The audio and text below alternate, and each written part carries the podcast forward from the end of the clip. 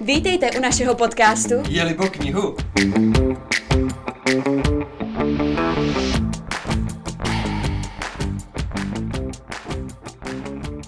Ahoj, vítáme vás u našeho podcastu Jelibo kniha.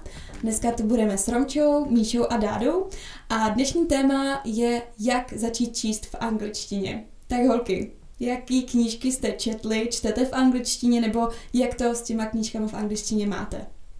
Tak i jestli se můžu ujmout slova jako první. Uh, já čtu v angličtině opravdu hodně. Uh, čtu od 12 let v angličtině a musím říct, že bych řekla, že mám skoro víc knížek v angličtině než v češtině. Takže čtu opravdu hodně, no. Co No. ty, Míško? Já to budu spíš jako takový začátečník čtení v angličtině, protože já mám doma asi jenom dvě knížky a z toho první jsou první dva díly Harryho Pottera v angličtině. A první díl jsem zatím přečetla, druhý díl ještě na to čeká. Ale pro mě je čtení v angličtině docela eh, pořád jako složitá věc, hlavně kvůli slovíčkům. Takže jsem zvědavá, jestli se tady dozvím nějaký tipy na to, jak začít číst v angličtině. No, já to mám teda úplně jinak než vy holky, bych řekla. A to je, že rozhodně nemám víc anglických knížek než českých a nemám tolik originálů, mám spíš knížky, které jsou zjednodušené a jsou um, postavený podle levelu různých těch obtížností té angličtiny a začala jsem číst někde v pátý třídě.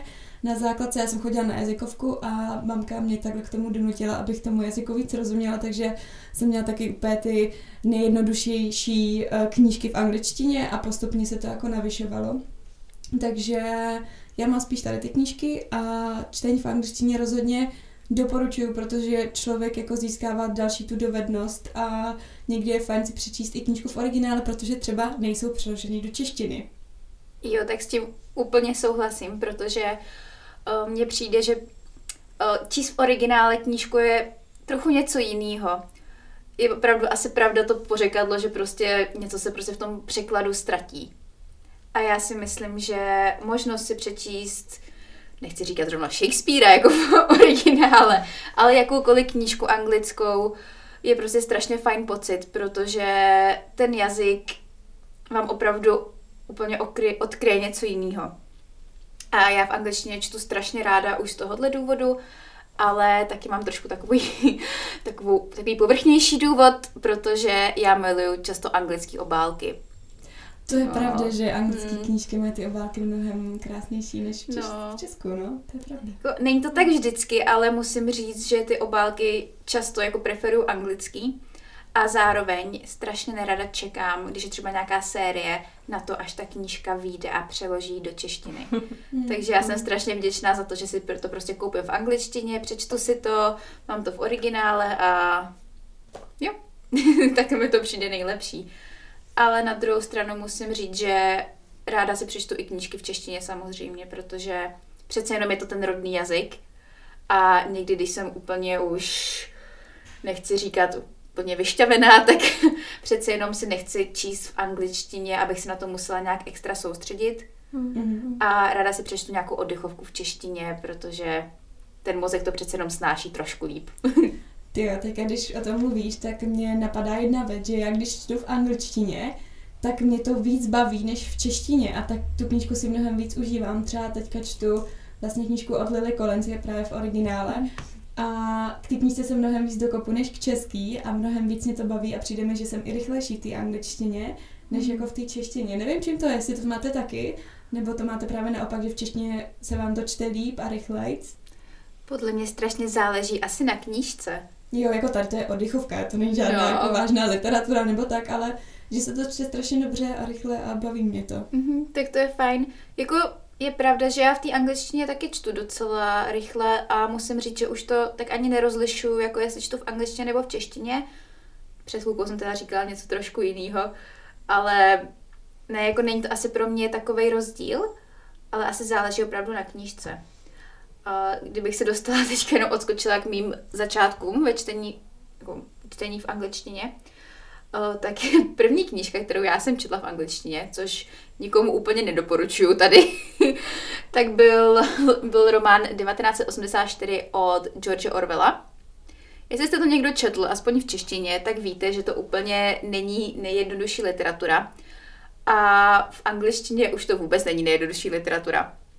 Takže jsem se s tím docela v těch 12 letech trápila. Ale musím říct, že mi to možná asi bylo ku prospěchu, protože jsem rovnou skočila do vody, musela jsem plavat a od té doby už mě každá knížka přijde prostě, no ne každá, ale většina knížek mi přijde lehkých. No, ty jo, tak to, to je jináčí level, kde teda začínáš, Roby. Já jsem začínala u uh, pohádek, kde na jedné stránce to bylo v češtině, na druhé stránce to bylo v angličtině a ještě pod tím byla napsaná výslovnost, jak se to všechno má vyslovovat. Takže to byly moje začátky a potom vím, že jsem dostala knížku Orka, která byla opět pro začátečníky. A tu knížku jsem četla třeba tak tři měsíce, jo. To bylo úplně šílený a mamka mě k tomu vždycky musela jako donutit.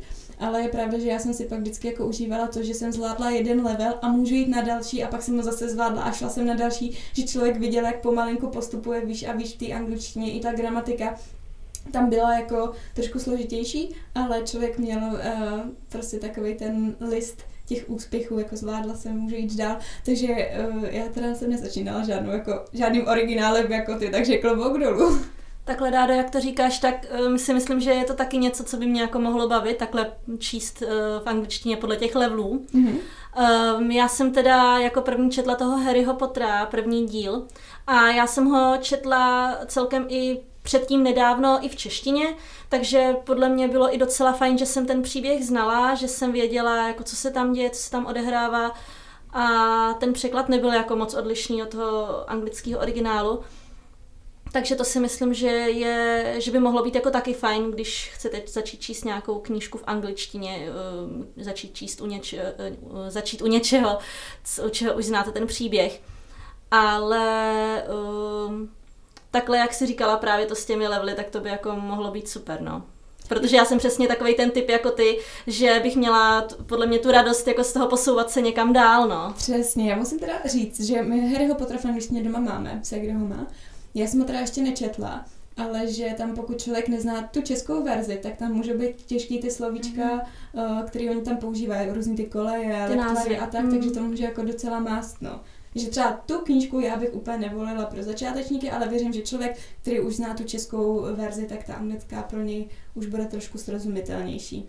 Já úplně souhlasím, protože mně taky přijde, že právě ten Harry Potter, když ho čtete v češtině, tak je to asi fajn knížka, jak začít. Nebo celkově ta, ta, ta děčtější literatura je skvělá pro začátečníky, učtení v angličtině ale musím říct, že ten Harry Potter přesně a podobné knížky, kdy mají nějaký specifický slova, které jsou prostě tvořeny jen pro ten svět, tak jsou často založeny na nějakých slovních říčkách třeba. Mm-hmm. A tam prostě to člověku nedojde, když v té angličtině se ještě neorientuje úplně skvěle.